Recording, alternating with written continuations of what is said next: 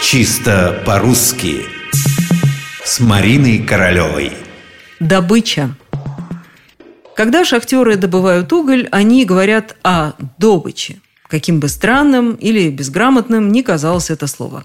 Ничего с этим не поделаешь, профессиональный жаргон. Кстати, у такого странного ударения есть своя история. Оно появилось когда-то под влиянием диалектного слова «добыч».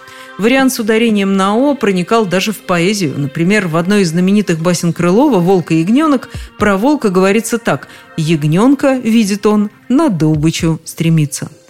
И все-таки это, конечно же, отступление от литературной нормы. Вообще-то «добыча» звучит именно как «добыча». В орфоэпическом словаре под редакцией Аванесова в словаре ударения Резниченко «добыча» приводится как единственно верный вариант. По мнению языковедов, у человека, который хочет говорить правильно, только один вариант с ударением на «ы». Есть, впрочем, и кроме шахтеров люди, которые пользуются вариантом ударения на «о». Это бойцы невидимого фронта, как называли их когда-то в советской литературе, а, проще говоря, сотрудники спецслужб.